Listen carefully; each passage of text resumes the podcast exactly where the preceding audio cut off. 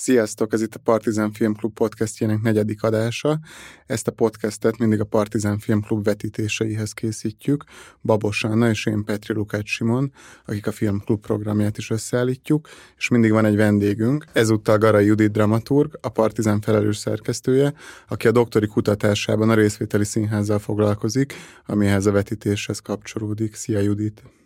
Sziasztok! Sziasztok! A Partizán Filmklub következő alkalma december 13-án lesz, amikor Octavio Cortázar por primera vez első alkalommal, Ignacio Aguero Cien Niños Esperando un Tren, száz gyerek a vonat érkezésére várva, illetve Macskási Kati ünnepeink című filmjét vetítjük, hogy ezeken keresztül beszélgessünk aztán arról, hogy mit jelent a részvételi filmkészítés, és hogyan lehet gyerekeket bevonni a filmezésbe, illetve hogy mindez mit jelent a szabadidőre vonatkoztatva. Ebben az évadban tehát azzal foglalkozunk, hogy a szabadidő és a film milyen kölcsönhatásban vannak egymással, hogy hogyan alakítja a szabadidőről való gondolkodásunkat, az a sok kép, maga a képtermelés, amit a filmművészet és más média előállít, és minden alkalomnak van egy tematikus fókusz, egy szűkebb fókusz, amin keresztül a szabadidőre tekintünk. Ezúttal ez a tanulás lesz, az, hogy a tanulás, a szabad, az önkéntes tanulás mit jelent, mint szabadidő, illetve az, hogy a mozi hogyan egyszerre óhatatlanul szabadidő és tanulás. És akkor először hozzád fordulnék, Judit, hogy mesélj erről a doktori kutatásodról. Az, az a munkacíme a doktori kutatásomnak, hogy a néző résztvevő új dramaturgiái a Kortás Magyar Színházban, Kortás Magyar Alkalmazott Színházban ráadásul. Ez a néző résztvevő fogalom, ez Augusto Boától ö, származik, aki egyébként majd, ahogy ha rátérünk a filmekre és beszélünk róluk, hogy ő, ő egy dél-amerikai alkotó, aki a, az 50-es, 60-as, 70-es években dolgozta ki, pontosabban 74 2004-ben jelent meg az Elnyomottak Színháza című legjelentősebb munkája, és ebben alkotja meg ezt a fogalmat, hogy ez a spect actor, és ezt most jobb hiány néző részevőként fordítjuk, mert még mindig nem, nyelv, nem létezik magyar nyelvű monográfia egyébként Boáról, meg a munkái sincsenek lefordítva, csak bizonyos szemelvények.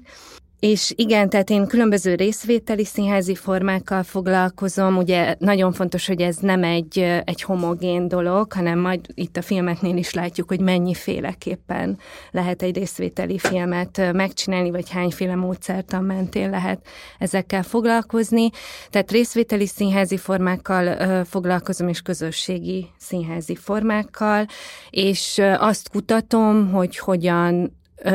egyetem milyen lehetőségei vannak a részvételi közösségi színháznak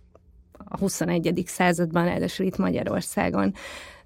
Bármilyen társadalom alakító szerepet ölteni, hogyan nyúl bizonyos elnyomott csoportokhoz, milyen témákkal foglalkoznak az alkotók, és mi a, mi a módszertanuk és majd ugyancsak a filmeknél számomra ez egy fontos kérdés lesz, hogy nagyon sokszor ugye ezek ilyen felülről vagy kívülről jövő kezdeményezések, amivel egyébként szerintem semmi baj nincs, tehát ezzel az ambivalenciával együtt uh, tudunk élni, vagy így alkotóként is fontos, de hogy, hogy magát a közösséget hogyan mozgatod meg, hogyan teszed őket nem csak résztvevővé, hanem alkotóvá, az, az már szerintem egy nagyon felelősségteljes dolog az, amit mondtál most a közösségi alkotásról. Nekem igazából ezekben a filmekben az a fontos, hogy egyrészt ez a résztvevőknek mindig egy közösségi élmény, de hogy közben meg valami nagyon elemi dolgot megtanulnak a filmről is, meg megmutatkozik valami nagyon elemi a filmművészetről, vagy a film esztétikájáról, vagy arról, hogy hogyan épül föl egy közösségnek a munkájából mindig egy film, és erre egy ilyen közösségi alkotásokkal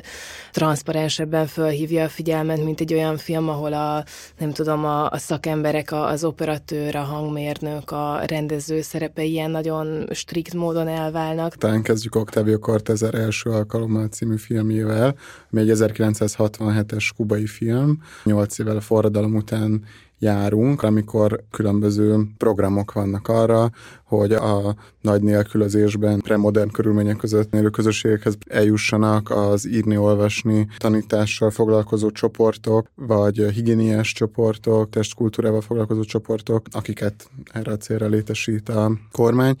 és ilyen kultúraterjesztő vagy népművelő szerveződés volt a Cinemovil csoport is. Az volt a kultúrpolitikai misszió, hogy furgonokkal, 16 mm-es vetítővel és a vetítéshez szükséges dolgokkal megpakolt furgonokkal járták kubai vidéket. Cinemovil szervezők, ugye mondjuk, a, amit említettél, a, igen, az írni-olvasni tudás terjesztését, ezt mondjuk jellemzően városi emberek vitték el ezeket a programokat vidékre, de hogy hogy ezzel szemben mondjuk a Cinemovia mozgalomnak az egy ilyen viszonylag fontos eleme volt, hogy vidéki emberek együttötték össze tartományi központokban, és akkor ott három hetente filmes szakemberek képezték őket filmből, vetítésből, tehát ezeknek a furgonoknak a vezetője volt egyszerre a vetítő is, és hát ilyen elképesztő mennyiségű filmet vetítettek, tehát mondjuk egy ilyen furgon 80 és 140 közötti vetítést tudott megcsinálni havonta, ami nyilván azért is volt egy ilyen fontos dolog, vagy egy nehezebb dolog, mint Magyarországgal összevetve, mert hogy teljesen más földrajzilag ez az ország, és sokkal nehezebb eljutni különböző falvakba és városokba, és sokkal kevésbé voltak meg ezek a központok, tehát hogy ez tényleg egy ilyen leküzdeni való dolog volt, hogy hogy hogyan lehet a folyamatosan újra és újra elöntött területekre, meg a hegyekbe elvinni filmeket, aminek egyébként persze van nagyon is hagyománya, vagy hogy a szovjet ilyen agitprop vonatok már az 1910-es, 20-as évektől kezdve járták az országot, és ugyanígy vetítettek is, illetve az azért volt egy picit más talán, mert ugye ott, ott egyszerre forgattak is a, a parasztokkal, és aztán a róluk készült filmeket megvágták és levetítették nekik, ami, aminek azért volt egy picit talán más a funkciója, mert hogy ott a, a szakszervezetek közötti versenyt is fokozták ezzel, vagy hogy hogy, hogy ott ilyen elég konkrét munka, folyamatokat és a, a termelésnek a, a hatékonyságára ösztönző képsorokat mutattak az embereknek, és hogy ez, ezzel szemben Kubában meg egészen különböző filmeket a Szovjetunióból, Csehszlovákiából, de akár Spanyolországból is vetítettek. Játékfilmeket. Játékfilmeket, játékfilmeket, és ebben a filmben is azt látjuk, ugye, hogy egy Chaplin filmet, a modern időket vetítik le egy közösségnek, ami mondjuk nem az, mint amiről eddig beszéltünk, tehát ez nem részvételi filmalkotás, viszont a, viszont a nézés, tehát a közös filmnézésnek, vagy a, a nézővé nevelődésnek egy ilyen nagyon fontos pillanata, mert ezek az emberek, nagyon sok legalábbis ezek közül az emberek közül még soha nem látott filmet, tehát nekik ez az első találkozás a filmmel.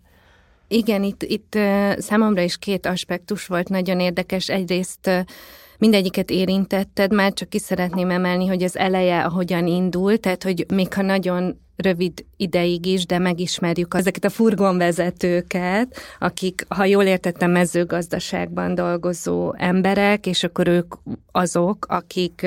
magukra veszik ezt a feladatot, és elkezdik az országot járni, tehát hogy, hogy sokkal közelebb vannak ahhoz a, ahhoz a csoporthoz, akik, akiket meg, meg fognak látogatni. A másik meg, hogy igen, tehát hogy itt annak a dokumentációját látjuk, hogy az emberek, akik még soha nem találkoztak a, a mozi élménnyel vagy a film élménnyel, hogyan reagálnak arra, és hogy maga a falunak a közössége hogyan kezeli ezt az eseményt, a szabadidő eltöltését, hogy összeülnek, és, és közösen megnéznek gyerekek, idősek, szülők, mm, szóval, hogy mindenféle korosztályból látunk erre példát, tehát tényleg az egész közösség megnézi együtt ezt a filmet, filmet, és imádtam azt a részt, amikor ugye nevetnek, szórakoznak, amikor elálmosodtak, amikor már rohadtul unják. Szóval, hogy nagyon érzékeny volt a kamera arra, hogy milyen pillanatokat mutat meg. Szerintem ez az egyik legszebb része a, a filmnek, amikor, amikor az emberek elkezdenek arról gondolkozni, hogy vajon mi lehet a film. És akkor ilyen egészen megrázóan szép dolgokat mondanak, hogy egy nagy város. ja, ez egy, bocsánat, csak hogy ez egy olyan interjúhelyzet, Igen. amit egyrészt, tehát hogy egyrészt ugye a filmklubban sokat beszélgetünk beszélgetünk arról, hogy milyen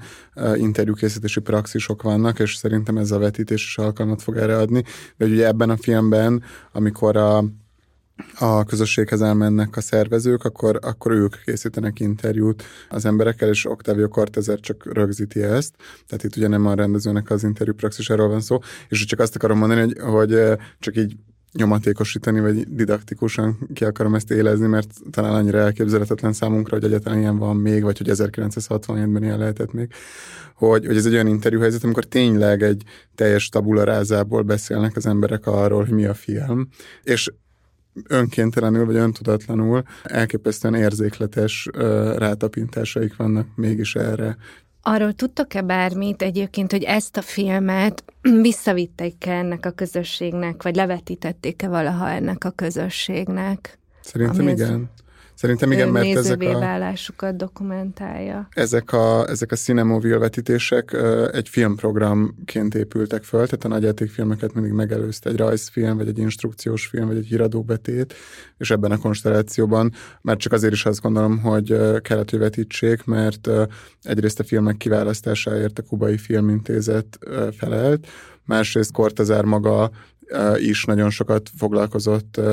az államnak ezzel a népművelő tevékenységével, szóval később, tíz évvel később egy El Brigadista című játékfilmet forgatott is ezekről az analfabetizmus ellen küzdő csoportokról, tehát ez az életművének egy elég fontos eleme volt. Igen, de bocs, én csak azt akartam mondani arról, hogy megismerhetjük ezt a közösséget, hogy nagyon, meg ahogy mondtad, hogy milyen érzékeny a kamera azzal kapcsolatban, hogy mit mutat, hogy ez, ez egy 9 perces film, de egy iszonyú tömör, az, ahogy vágva van, és nagyon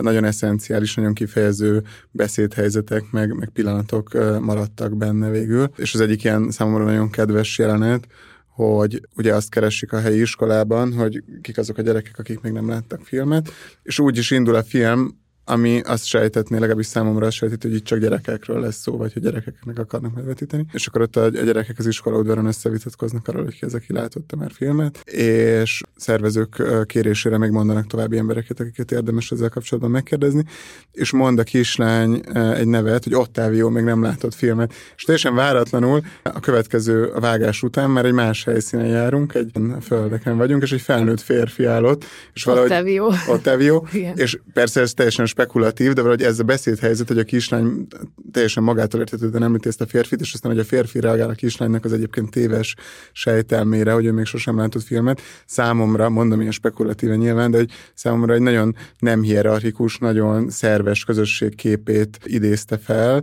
amiben egy gyerek számára teljesen megengedett, hogy kvázi ilyen módon megszólítson, hogy helyzetbe hozzon egy felnőtt férfit, és, és ez, a, ez is egy ilyen premodern állapot. Hát igen, meg nem csak az, hogy egy premodern állapot, hanem valahogy ez a, a helyzet, hogy itt senki nem látott még filmet, vagy a,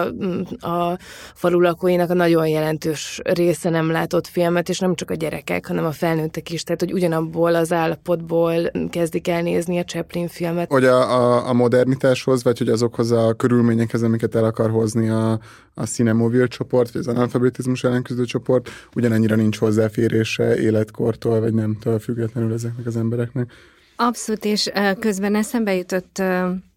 amikor néztem ezt a filmet, meg ahogy most is a kontextusát elmondjátok a,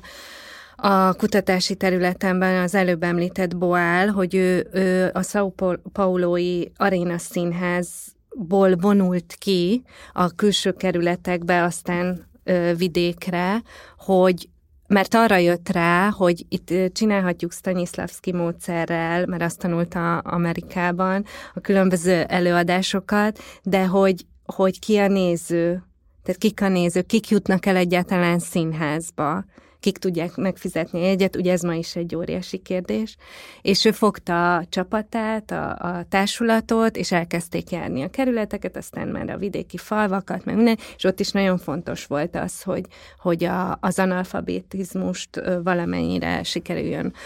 orvosolni, vagy felszámolni részben, akkor az, hogy az önképviselet, az önreprezentáció, a hatalommal való viszony valahogyan megjelenjen, és bennem azért itt a filmnél természetesen bekapcsolódtak ilyen kettős érzések, hogy de hát milyen jól megvoltak ők a film nélkül is eddig, meg minden, hogy mi szükség van erre, de természetesen ezek, ezek azok a frázisok, amik így el szoktak hangozni, és az, amit megmutat ez a kilenc perc, hogy, hogy, hogy milyen közösségi élmény, és, és még egyszer a témánkhoz kapcsolódóan a szabadidőnek milyen fajta eltöltése történik ott meg, és az, hogy kíváncsiak rájuk azok az emberek, akik odaérkeznek, és kíváncsiak a véleményükre, az egy tök fontos aspektus, és nagyon szépen felfűzi a, a, a film ezekre a fókuszpontokra az egész történetet. Tehát, hogy pont, pont ez, amit mondasz, hogy milyen jól megvoltak előtte, és persze tényleg tök jól megvoltak előtte, csak a, a, a második filmben, a, a csilei filmben, ugye, amikor egy Alicia Vega nevű ö, tanárnőnek a workshopját látjuk, ö, és mesél az Alicia Vega arról a filmes workshopról, amit gyerekeknek tart, akkor ott van egy ilyen nagyon szép mondat, ö, amit most nem tudok pontosan idézni, de az a lényeg, hogy hogy ezeknek a gyerekeknek a képzelő erejét semmi nem stimulálja. És ugye ott abban a filmben folyamatosan van ezzel egy játék, hogy megmutatnak, levetítenek a gyerekeknek egy filmet, és a film közben folyamatosan rávág az Ignacio Aguero a rendező gyerekrajzokat. Tehát, hogy az, az a dolog, amiről szoktunk beszélni, hogy milyen szörnyű, hogy előkódolja a képzeletünket a film, meg azok a képek, amiket látunk magunk körül, az egy ilyen nagyon konstruktív módon is megjelenik a, a második filmben, hogy valaminek a lemásolása az hogyan tudja beindítani a saját önkifejezésedet, megképzelő erődet. Hát felszabadít. Ö, igen. Felsz, abszolút. Igen. Tehát, hogy minden ilyen részvételi művészeti forma egyik, egyik legfontosabb erénye az, hogy, hogy egyszerűen felszabadít és hogy, és hogy közösséget terem. Tehát, hogy rájössz arra egyénként, hogy nem egyedül vagy azzal a, azokkal a, akár az, hogy nem láttál filmet, most ugye szorosan ehhez kapcsolódunk, vagy akár bármilyen problémával az életben, hogy, hogy igenis ezek, ezek közösségek, amik összefogva együtt tudnak, tudják magukat képviselni, és tudnak bármit onnantól kezdve elérni mikroszinten, ami nagyon fontos. Abszolút, és szerintem az is érdekes ebben a dologban, amit mondasz, hogy mondjuk az első filmben hiába nincsen közös alkotás, de mondjuk a Partizán Filmklubban így nagyon sokat beszélünk arról, hogy azért is fontos nekünk várunk, hogy a film után minden résztvevő elmondja, hogy milyen volt neki a filmélmény, mert hogy szeretünk a nézésre is kicsit úgy gondolkodni, mint egy ilyen közös alkotásra, vagy mint egy ilyen közös írásgyakorlatra. Az is egy szervező ennek, vagy két fontos szervező ennek a programnak. Az egyik az, hogy mind a három film különböző diktatúrákban készült, ugye Castro, Pinochet és a Kádár rendszerben, ugye ebből két film valamilyen szocializmusban készült, és hogy számomra a szocializmusról, vagy a szocializmus kultúrpolitikájáról is nagyon beszédes, és ennek a két szocializmusnak az összehasonlíthatatlanságáról, vagy hát a kettő közti óceáni szakadékról is nagyon beszédes, hogy mi a Magyarország 1981 és Kuba 1967 helyzete és viszonya a filmhez a kultúraterjesztéshez, a modernizációhoz, modernizációhoz, és hogy igen, csak ezt akartam mondani én is, hogy hát egyfelől nagyon benne van az persze, mint mondasz, hogy, hogy milyen jól megvannak film nélkül, és az, hogy milyen jól megvannak film nélkül, szerintem nagyon szépen összeolvasható azzal az elképesztően éles ráérzéssel, amit ez a nő megfogalmaz, hogy hát a filmekben szép, meg fiatal lányok láthatók csak, mert anélkül a film nélkül valóban nagyon jól megvannak, amit Hollywood vagy más ipar rájuk erőltetne, anélkül a, a hamis uh, tudat és hamis kép és uh, hamisan megcsinosított világ nélkül, amiben ez a nő helyesen feltételezi, hogy nekik nincs helyük, és ilyen módon nincs is rá szükségük. De hogy ugye ezzel szemben szovjet, kínai, csehszlovák, illetve Chaplin filmeket visznek, és hogy miközben számunkra a, a, a, abban, hogy mi gondolkozunk a filmtörténetről, persze nagyon fontos, hogy Chaplinre egy kommunista figuraként gondoljunk, de az a kritikája a termelésnek, amit ő megfogalmaz, az igen, csak hogy ehhez kapcsolódik, az teljesen számukra, annak a témája is, vagy a tárgya is teljesen ismeretlen, hiszen ez egy agrár közösség. Hasonlóképpen azokhoz a közösségekhez, ahova ezek a szovjet vonatok elértek először, Vertov és Medvedkin vezetésével, ahol szintén ugye ez a hihetetlen modernitás, a vonat és a film először a búzamezőkön jelent meg a mai Ukrajna területén, és hogy egyszerűen csak nagyon beszédes erről a fajta közösségépítésről, meg egyáltalán Chaplinről, vagy hogy arról az ilyen általános igazságról, amikor is szoktuk mondani, hogy Chaplin milyen egyetemes, meg Chaplin milyen közérthető ikonográfiákkal dolgozik, hogy hát amikor az evőgép kifigurázza a, a, azt az intenzifikált ö, üzemi munkát, amit ö, persze az amerikai nézők nyilván jól ismertek, akkor az mindenkinek rögtön a moziban érthető, hogy itt mi, mi történik, és mi, mit karikíroz ki, és ez egyszerűen csak a képzelőerőről, vagy erről a tabul, tabularáza versus stim, stimuláció hiányról számomra nagyon váratlan volt. Nem, de igen, szóval ez is érdekes, hogy persze ezek az emberek nem láttak még filmet, de lehet, hogy gyárban sem voltak még, vagy hogy azzal se találkoztak még, hogy mi történik egy nem tudom, futószallagon. Tehát, hogy... Igen. És hogy igen, és, bocsánat, és hogy bocsánat, csak azt akartam mondani a programról, ha már így áttérünk a második filmre, hogy ugye úgy épül fel a program, hogy míg az elsőben csak közös nézés van, addig a másodikban a közös nézés már ugye elvezet közös alkotáshoz, és aztán a harmadik filmben már csak a közös alkotás eredményét látjuk, de hogy az azért is nagyon érdekesnek tartom ezt, mert hogy, vagy így a szocializmussal összefüggésben, mert hogy uh, uh, valahogy kicsit az, hogy ez az első filmélményük ezeknek a gyerekeknek, uh, számomra. Persze ez egy uh, elég laza, vagy elég nem biztos, hogy nagyon szigorúan alátámasztható asszociáció, de hogy számomra ennek az agrártársadalomnak a végét is egyúttal előjelzi, vagy hogy ez a közös nézés, ami ugyan itt ebben a filmben konkrétan nem lép át közös alkotásba, de egy, abban mindenképp, azt mindenképp előjelzi, hogy aztán közösen át fognak kényszerülni abban a modernitásban, amit a, a Chaplin kifiguráz. És hát a második filmben már a közös alkotást is látjuk. 1988-ban Csillében egy Alicia Vega nevű tanárnő tart gyerekeknek egy filmes workshopot, amit a rendező Ignacio Aguero rögzít. Őt egyébként az egyetemen tanította Alicia Vega, és így szerzett tudomást erről a erről a workshopról, ami talán Alicia Vegának a harmadik uh, ilyen workshopja volt, de aztán a következő 30. 30 évben folyamatosan ilyen workshopokat tartott, és tökéletesítette ezt a, ezt a gyakorlatot a, a gyerekekkel, ami azért nagyon izgalmas szerintem, mert nem csak egy, nem csak szimplán egy filmtörténeti tudást ad át, vagy nem csak szimplán egy közös alkotást elősegítő, vagy a közös alkotásnak a feltételeit megteremtő workshopról van szó, hanem ugye egy olyan workshopról, aminek Tulajdonképpen az a lényege, hogy a film technológia történetén keresztül visszamenve egészen az ősfilmig azt magyarázza el a gyerekekkel, hogy hogyan születik meg a, a zootróptól és a taumatróptól kezdve a, a, a film, a mozgókép, hogyan kezd el mozogni egy,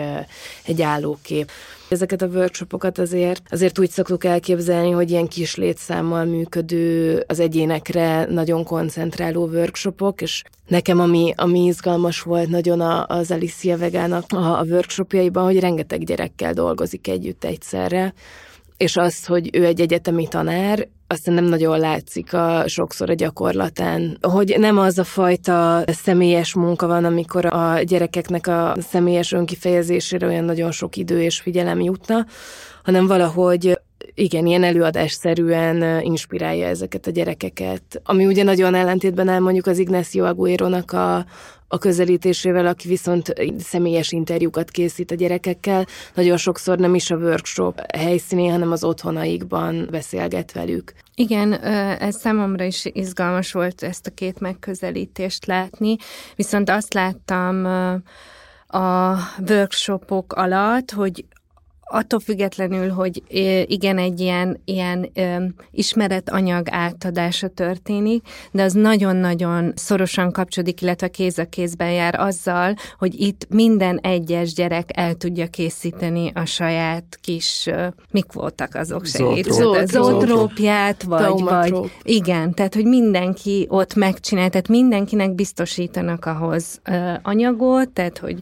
hogy időt. kellékeket, időt, így van, és akkor igen, emellé párosul az, hogy betekintünk a gyerekeknek az otthonaiba, a mindennapjaikról beszélnek, tehát azon túl, hogyha ugye mindig jók voltak ezek a kérdések, hogy amíg nem jártál szombat délelőttönként ide erre a workshopra, mit csináltál, vagy amúgy mit csinálsz hétköznap, és akkor ugye a gyerekek a saját élményeikről beszélnek, vagy arról, hogy mit csinálnak, van, aki, van, aki szemet életet szed és szelektál, akkor van, aki ugye nem, tehát otthon van, és csak tévét néz, mert epilepsziás, és nem, nem tud igazán közösségben lenni, és közben meg itt ebben a workshopban meg, meg elköteleződik amellett, hogy hetente megjelenjék, és még, még egy rétege kibontakozik ezen keresztül, hogy a szülőket is valamennyire, tehát hogy ott is kapunk egy-egy impulzust arról, hogy, hogy kik itt a szülők hogyan viszonyulnak ehhez a workshophoz, a gyerekeikhez milyen az életük, és hogy, hogy ezek a rétegek nagyon, nagyon izgalmasan rakódnak egymásra. És szerintem az, amit mondtál, hogy tévét néznek, az egy iszonyú fontos dolog, mert mondjuk az előző filmhez képest, vagy az, hogy, tehát, hogy nekem az is nagyon lenyűgöző volt ebben a workshopban, hogy amellett, hogy a gyerekek azzal töltik amúgy, a, hogyha van szabad idejük, és éppen nem pénzt próbálnak valahogy szerezni, akkor tévét néznek, és ennek ellenére is, vagy, vagy emellett is elképesztően tehát, hogy ilyen óriási erővel hat az rájuk, hogy megérteni, hogy hogyan kezd el egy kép mozogni. Az egy nagyon fontos különbség ugye az előző filmhez képest, hogy ebben a filmben is olyan gyerekeket látunk zömmel, akik még sosem voltak moziban, vagy azt, azt mondják, hogy sosem láttak filmet, de nagyon sok tévét néznek, ami ahogy ha már a képzelőerőről, meg a stimulációról beszéltünk, elég világosan formálja is a képzelőerejüket, meg a vágyaikat azzal kapcsolatban, hogy mik akarnak lenni, ami amire Aguero ö, többször rákérdez az interjúkban. Ennek ellenére is nagy, nagy megrendüléssel fogadják azt, hogy mi is a film tulajdonképpen, vagy hogy mitől mozog a kép. Ahogy mondtad, igen, technológiát tanít Alicia vége nekik, de nem csak technológiát tanít, hanem egyáltalán percepciót, vagy, vagy észlelést, vagy azt, hogy mi történik velük, vagy mi történik az ő kognitív képességeikkel, amikor, amikor ezeket a mozgásfázisokat kellő gyorsasággal látják ahhoz, hogy folyamatosnak érzékeljék. Egyrészt, másrészt, hogy mi történik egy ennél komplexebb gondolati szinten akkor, amikor már narratívákat, vagy akár politikai dokumentációt látnak, mert ugye ez is nagyon fontos lesz, hogy itt is ezen a workshopon is, azokban az időkben, amikor épp nem közösen készítik az ősfilmnek ezeket az eszközeit, mint a zootróp vagy a taumatróp. Taumatróp az egy korong, aminek az egyik oldalán mondjuk egy madár, a másik oldalán egy kalitka van, és ennek a kellő gyorsaságú pörgetésével ugye a szem számára egy felületre kerül a két ábrázolás, mintha a madár kalitkában lenne. Az zootropon pedig egy ugye, állatok mozgása különböző mozgásfázisban van felrajzolva, és írésen keresztül lehet erre a korongra rálátni, és ahogy pörg, pörgeti valaki, és belenéz ebbe a résbe, úgy ez egy folyamatos mozgásnak tűnik föl. Szóval, hogy amikor nem épp ezt csinálják, akkor filmeket néznek, játékfilmeket is, meg gyerekekről szóló, vagy gyerekeknek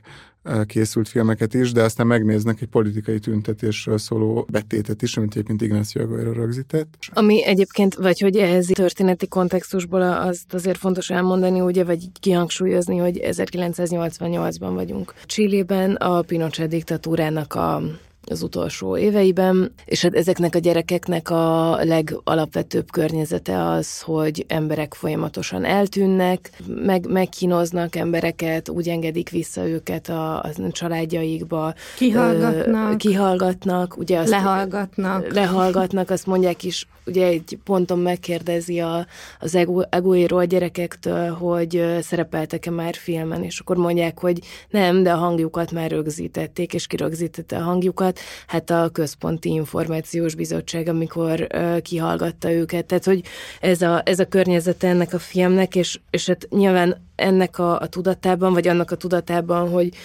mondjuk egy 2006-os jelentés szerint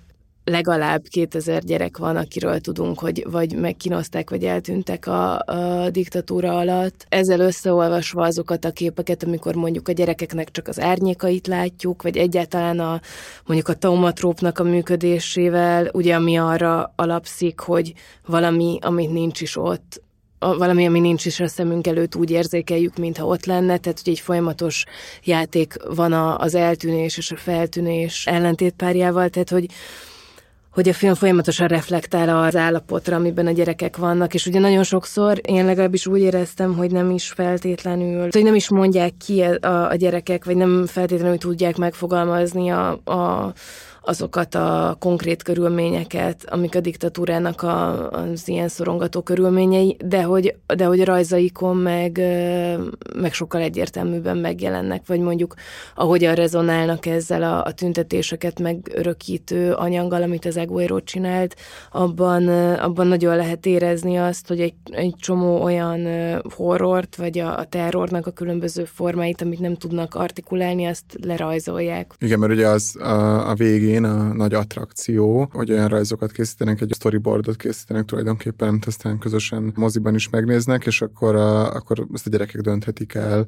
az Alicia Vega kérdésére válaszolva, hogy melyik filmet akarják rekonstruálni, vagy tulajdonképpen mi volt a leginspirálóbb számukra, és akkor egyértelműen ezt a dokumentációt, vagy ezt a hír, híranyagot választják.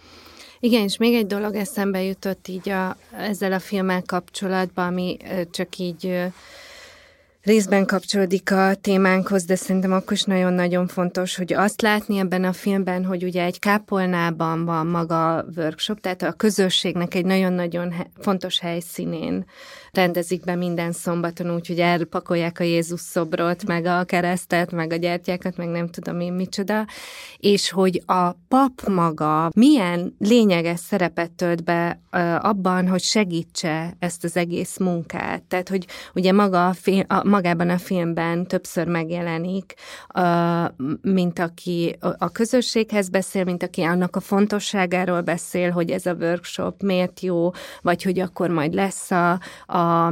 kiállításuk a gyerekeknek, és akkor érdemes lesz megnézni. Szóval, hogy itt a, egy ilyen szerves értelmiségi jelenik meg ebben a közösségben, aki támogatja kívülről jövő kezdeményezést a helyi közösségen belül, és hogy a, amire vissza-visszatérünk, ez a, az ugye ez a nagyon zsigeri és ilyen primér felvetés, hogyha te, hogy, hogy, hogy minek kell, hogy meglennének film nélkül, vagy meglennének színház nélkül, meg nem tudom, micsoda, de hogy ugye ezeknek a részvételi művészeti kezdeményezéseknek mindaz a lényege, hogy, tehát, hogy olyan aktuális társadalmi kérdésekkel foglalkozik, ami, aminél fontosnak tartja azt, hogy valamilyen társadalmi folyamatot elindítson eze, ezeken a, a művészeti kezdeményezéseken keresztül, és szerintem itt pont a gyerekeknél nagyon látszik az, hogy minden ilyen résztvevő, azt nem lehet kiemelni az aktuális társadalmi, gazdasági, politikai, kulturális folyamatból, mert hogy befolyásolja őket, alakítja őket, meghatározza őket, és hogy a, azt, azt teszi láthatóvá, amit meg az aktuális hatalom pont, hogy el akar takarni, vagy nem akarja láthatóvá tenni. És ez egy másik kérdés, hogy azzal, amit kezdünk, ugye, hogy, hogy számtalan gyerek elmondja, hogy katona szeretne lenni, mert hát hiszen azt látja, az, az, vagy hogy akár ez a döntés megszületett, hogy ők nem a, a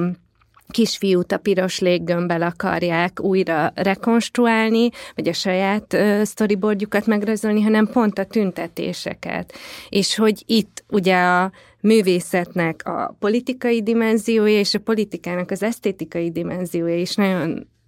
pontosan találkozik ezekben. Hát igen, és mondjuk az a kukac, vagy kígyó? Kukac, kukac. igen. Az, a, ú, az. A, az az óriási kukac, amit közösen készítenek, ugye hát kvázi ott az, van egy ilyen feladat, hogy egy storyboardot kell rajzolni, és akkor minden gyerek megrajzolhat egy képkockát, és ez az a gyakorlat, ahova így leginkább beforgatják a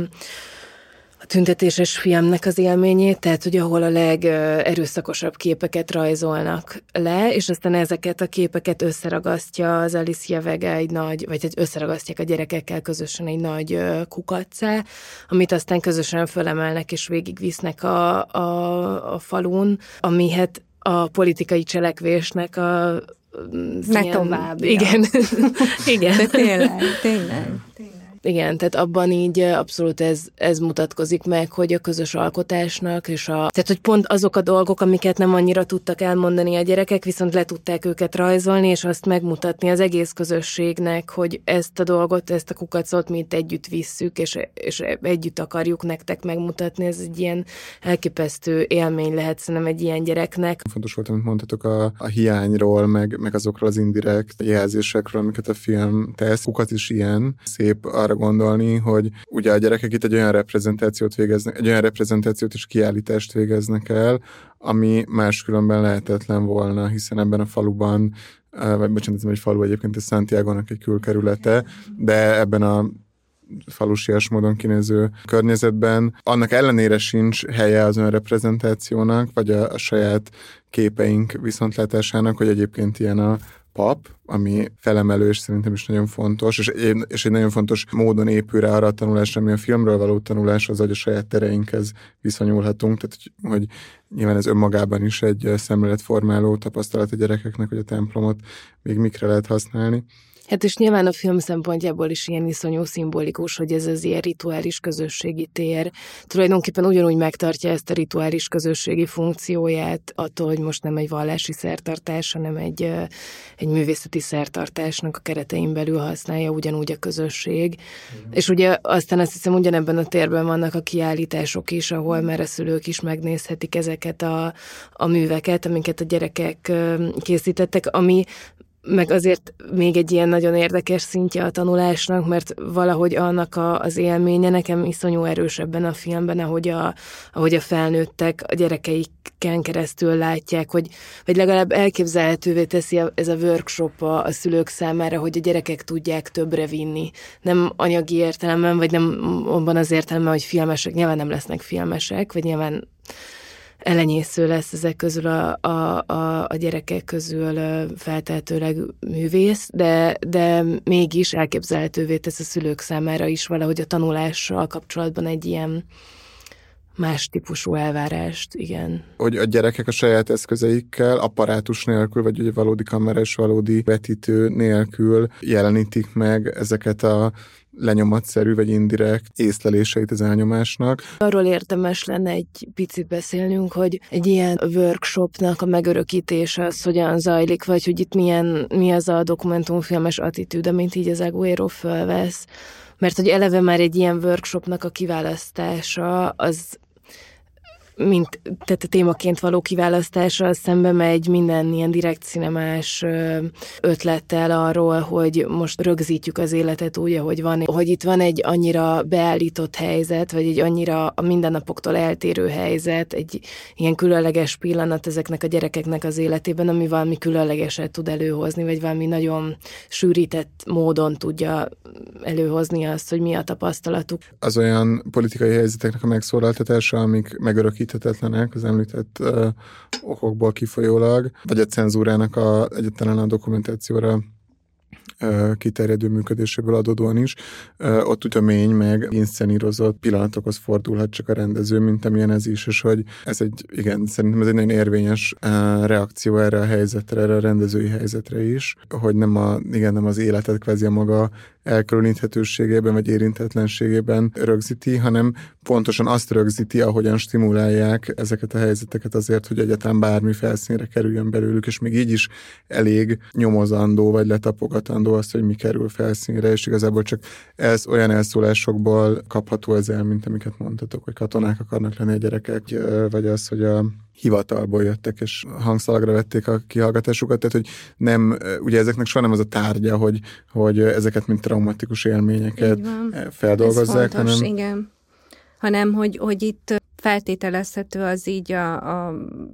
film alapján, hogy, hogy itt tényleg nem az volt a vágy, hogy ezeket a sztorikat így kikapargassa belőlük, és majd megszülessen az a pont, amikor mindenki elmondja a saját traumáját, hanem hogy kialakult egy olyan együttélés, egy olyan viszony a kamera, a rendező és a gyerekek között, ami párhuzamosan tudott ö, történni a workshop mellett, és, és, és ezen keresztül is rengeteg plusz dolgot meg lehetett róluk tudni, de hogy nem egy ilyen forszírozott dolog volt ez, hanem nagyon szépen szervesen kapcsolódott a, a workshophoz, meg nyilván ez a vágásnál is nagyon sokat számított, vagy a szerkesztésnél, hogy mikor, milyen témák, hogyan jönnek be, és amikor már a gyerekek ott a workshopon ezekkel a tüntetés felvételekkel ö, foglalkoznak, Anna akkor, akkor döntött úgy a film, hogy akkor hozza be ezeket a témákat, és nem sokkal előbb. Ez az idő, amit együtt töltenek mind a műhelyen a gyerekek együtt, és az Alicia vége, mint pedig otthon vagy a műhelyben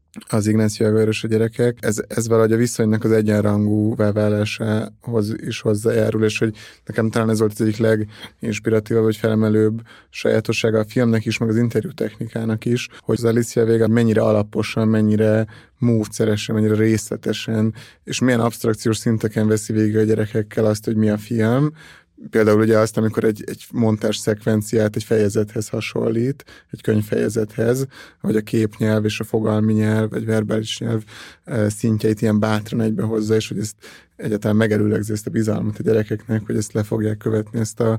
ezt a gondolatmenetet. Hasonló, hasonló ahhoz a ugyancsak nagyon felnőttként kezelő magatartáshoz, ahogy az Aguero többször ö, szinte már szigorúan, de legalábbis nagyon következetesen visszakérdez olyan gyerekeknél, akik esetleg elkalandoznának, vagy homályosan válaszolnak, vagy mismásolnak valamit, és nem engedik ki a kezéből a kérdést, meg nem engedik ki a kezéből a beszélgetésnek a módszeres vezetését. Egy ilyen tapasztalattal felvértezve minden frontális oktatás, minden ismeret, történelemhamisítás, megkérdőjelezhetetlen beleverése a fejekbe, a, egyáltalán minden olyan tanári fellépés, ami nem hagy magán olyan réseket, mint amit, amit a amit egy ilyen csoportmunka, vagy amit egyetlen az Alicia végenek az interaktív beszédmódja tudatosan és óhatatlanul hagy, vagy, vagy felnyit, az hát nagyon kétségesnek tűnik fel a gyerekek előtt, legalábbis ezt reméljük, hát, vagy hogy ez, igen, a, ez az ígérete, ez a lehetőség, nem biztos, hogy ez így van, de ez a lehetősége egy, egy ilyen workshopnak imponáló, hogy aztán ugye írt ezt a könyvet Alicia Végés, hogy aztán az összes, mind a 30 éven keresztül az összes szervezet workshopnak az előkészítése, a helyi hatóságokkal való lelevelezése, azt mind dokumentálta, és egy archívumban megőrizte, meg elérhetővé tette. És igazából csak ezt akartam kérdezni ezekről az általát kutatott színházi gyakorlatokról, hogy a, ezeknek az áthagyományozhatósága az uh, hogyan, vagy hogy például egy dél-amerikai módszer Magyarországra való áthagyományozhatóságát milyennek érzed? Ez, ez szerepel is külön a, a diszertációmban ennek erre való reflexió, hogy ugye katonai rezsim, katonai diktatúra alatt megszületett, elnyomottak színháza az, hogyan, milyen módszert tannal hogyan tud működni, akár most a 2020-as évek Magyarországán, de hogy erre, erre születtek már egy, egyébként különböző reflexiók, és ugye Boál is azt csinált, hogy intézményeket alapított, vagy hozzá tőle tanult, hozzá kötődő, akiknek átadta ezt a szakmai módszertant, ők Párizstól elkezdve Indián át, tehát hogy nagyon sok helyen. Ami veszély itt például a Boáli módszertannál, hogy e, ugye itt olyanokra kell gondolni, ami talán a hallgatók is ismerős lehet a fórum színház, vagy vita színház, tehát hogy ezek a típusú dolgok, de még számtalan ilyen van, láthatatlan színház, a vágyszivárvány, stb. stb. Hogy, és erről a fia is írt, hogy az történt meg, hogy nagyon sokszor a, a céges világ kezdte el alkalmazni ezt, ezt, hogy ezeket a módszertanokat, hogy megtalálják a legjobb alkalmazottat. Tehát, hogy pont kifordították ennek a lényegét, hogy nem az történik, hogy a, az elnyomott tudja képviselni magát, közösségben találja magát, és a hatalommal szemben különböző módozatokon keresztül fel tud lépni, vagy hallatni tudja a hangját, hanem hogy pont ezt a hegemon viszonyt erősítvén megtalálni azokat az embereket, akik az elnyomott kategóriában inkább, inkább működőképesek, szóval ennek megvan a veszélye abszolút. Uh-huh. Igen. De a lényeg az, hogy azok a kezdeményezések, amikkel én foglalkozom, ott nyilván különböző szempontrendszerek keresztül végigmegyek ennek, hogy milyen csoportot szólítanak meg, hogyan, hogyan lesznek a résztvevők alkotóvá az adott folyamat során, mik azok a döntéshelyzetek, döntéspontok, amiket a közösség együtt hoz meg, hogy arról beszélnek, eljutnak-e egyáltalán odáig, egyáltalán nem feltétele, hogy ebből legyen mondjuk egy előadás, mik az előkészítő fázisok, mik az előadásnak a megvalósuló fázisai és az utánkövetés része, mert ugye az is nagyon fontos. Most, ami eszembe jutott arról, amit mondtál, hogy szerintem az is egy ilyen érdekes kérdés, hogy úgy látszik ebből a filmből, hogy a kamera az a workshop kezdetétől ott van ezeken a workshopokon. Az egész máshogyan épül föl, hogyha a, ennek a nagyon különleges helyzetnek, hogy most a templomból egy filmes műhely lesz, az is a része, hogy a filmes műhelyben folyamatosan rögzít minket egy kamera is, és hogy akkor ez, a, ez az egész kiemelt pillanat, ez, ez ezzel a kamerával együtt érvényes. Egyrészt és másrészt, hogyha az ellenkező oldalról nézed, akkor úgy is lehet nézni, hogy ennek a kamerának a jelenléte épp attól nem válik fenyegetővé, vagy épp attól tűnik ki a állam megfigyelő eszközei közül, hogy közben pont ennek a működését fogják megérteni ebben a műhelyben. Lehet, hogy a, a műhely munkának a működésével így át is mentünk a harmadik filmre, a Macskási Katinak az Ünnepeink című filmjére, ami egy 1981-es film, és talán még, ami előtt elkezdünk róla beszélni, azt érdemes elmondani, hogy Macskási Kati ő egész életében nagyon sokat dolgozott gyerekekkel, különböző ilyen műhely munkáknak a, a rajzaiból, a gyerekekkel közös műhely munkáknak a rajzaiból állította össze aztán a filmjeit, és ennek a műhely munkának az volt a feltétele, hogy itt a gyerekektől nem kérdez, tehát nem ilyen interjúhelyzetekbe hozza őket, hanem témákat dob be, és akkor a témákról ezek a gyerekek megfogalmazzák a gondolataikat, és lerajzolják, ami, ami eszükbe jut. Minden gyerek a képességeihez mérten vett részt ezekben a folyamatokban, tehát volt, aki a, a, az írásban, mert hogy a narrációnak a megírásában, vagy a dramaturgiában segített, volt, aki a rajzolásban, és volt, aki az animálásban. Macskásikat is soha nem véleményezte a gyerekeknek a, sem a rajzait, sem a, azt, amit el akartak mondani, hanem hogy volt egy ilyen típusú szabadság, vagy egy ilyen közös alkotás. És ugye ebben a filmben azt mondják el a gyerekek, ez egy animációs film, 10 perces film, és arról adnak számot a gyerekek, hogy milyen ünnepek vannak Magyarországon, ami ugyancsak ugye a, kapcsolódik a szabadidőhöz, és hát elmondják, hogy vannak persze családi, privát ünnepek is, de elsősorban azokról az ünnepekről láthatunk aztán rajzokat, amiket macskásikat szintén a gyerekek segítségével meganimált, egymásra montázsolt, amikről ugye az iskola iskolákban tanulnak, közben beszédesen téves, vagy beszédesen és viccesen konfúz beszámolókat hallunk arról, hogy mi is történik, hogy Petőfi szavalatára hogyan keltje ki a tanácsköztársaságot, ahogy a régi Oroszország és a Szovjetunió szerepei összemosódnak. Persze, tehát iszonyatosan cuki, nagyon vicces, tehát hogy ez, ez tényleg az ilyen ö, felszíni dolog, hogy egy gyerek hogyan kombinálja össze a különböző ünnepeket, a különböző alakokat, a különböző történelmi korszakokat, és akkor mellette ugye ott vannak a meganimált gyerekrajzok, de hogy az, az volt baromi izgi ebben, hogy tényleg ugye 81,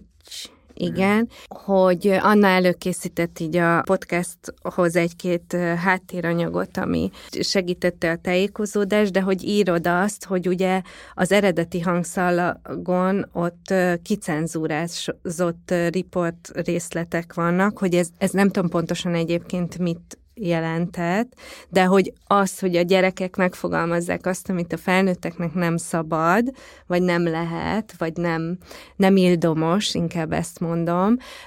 az akkor is áthallik ezen az egészen, hogyha tényleg van egy óriási katyvasz, mert miért ne lenne? Tehát, hogy itt tényleg kis, kisiskolás gyerekekről van szó, hogyha jól értem. Tehát, hogy nem is az lenne a kívánalom, hogy ők pontosan tudják, hogy mi zajlott november 7-én, mi zajlott március 15-én, nem tudom, mi micsoda, de hogy tényleg vannak olyan ösztönös elszólások, amik akár emiatt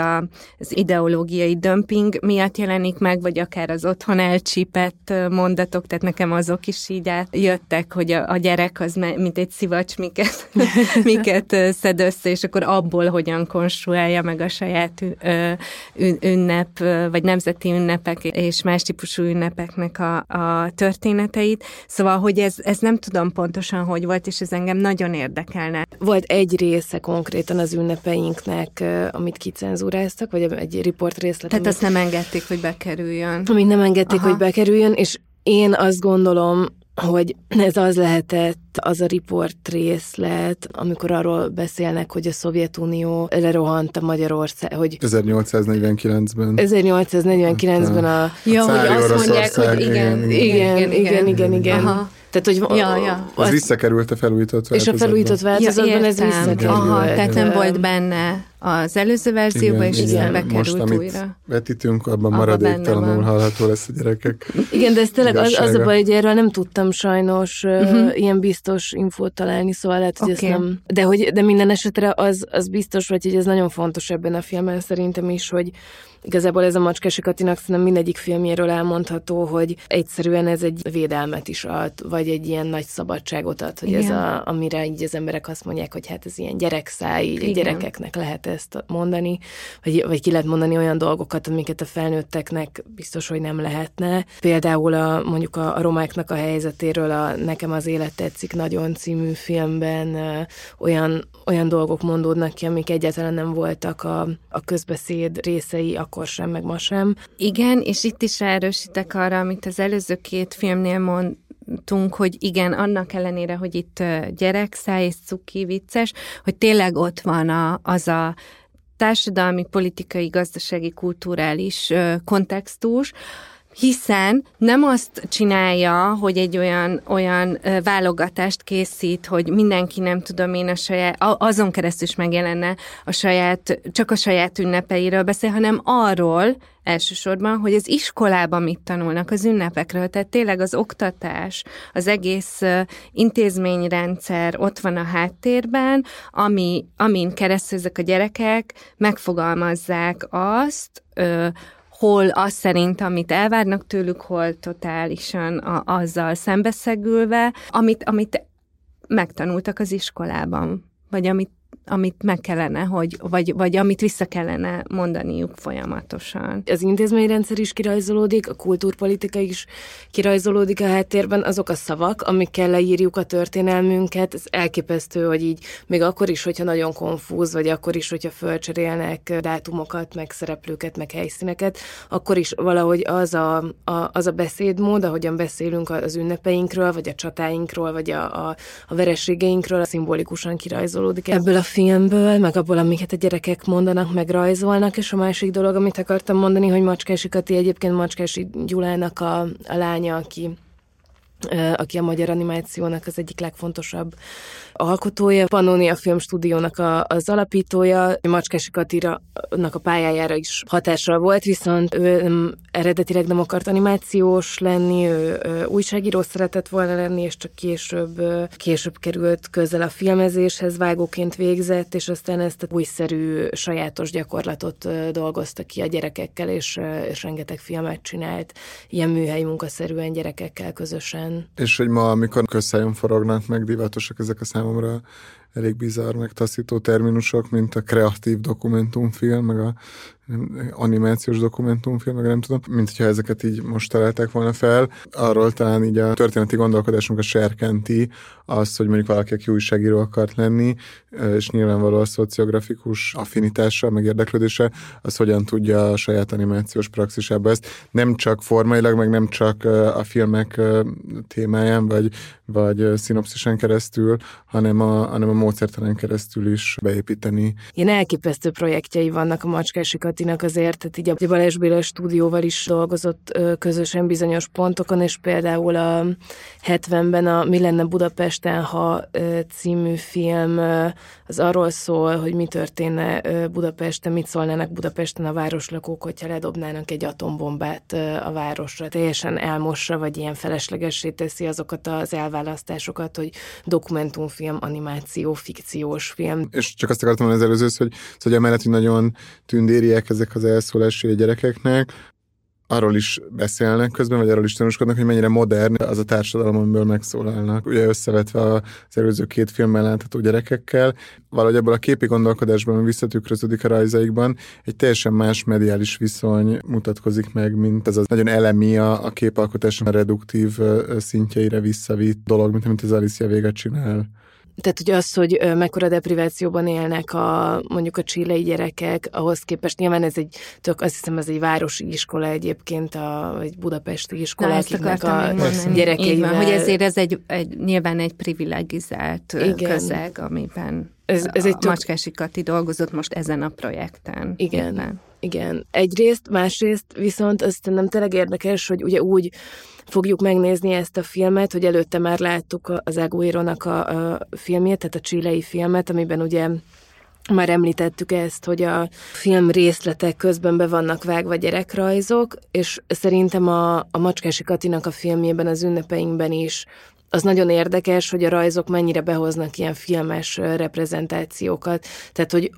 valahogy így az előző filmnek az ismeretében, vagy ilyen közel nézve a kettőt, nagyon behozzák nekem ezek a rajzok azt, hogy ezek a gyerekek láttak már ezekről a dolgokról filmeket, vagy nem tudom, Leninről láttak szobrokat, Igen. láttak festményeket, tehát hogy egy ilyen nagyon-nagyon gazdag, kreatív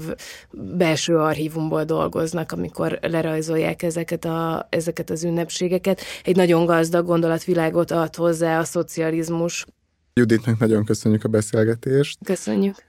És mindannyiótokat sok szeretettel várunk december 13-án szerdán, tehát nem a szokott csütörtöki napon, és nem is a megszokott 7 órára, hanem 7 óra 30-ra,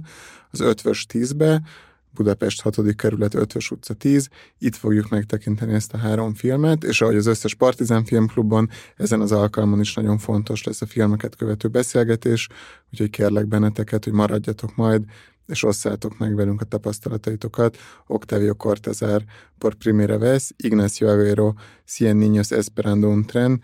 és Macskás Sikati ünnepeink című filmjéről. Köszönjük, sziasztok! Sziasztok! Sziasztok!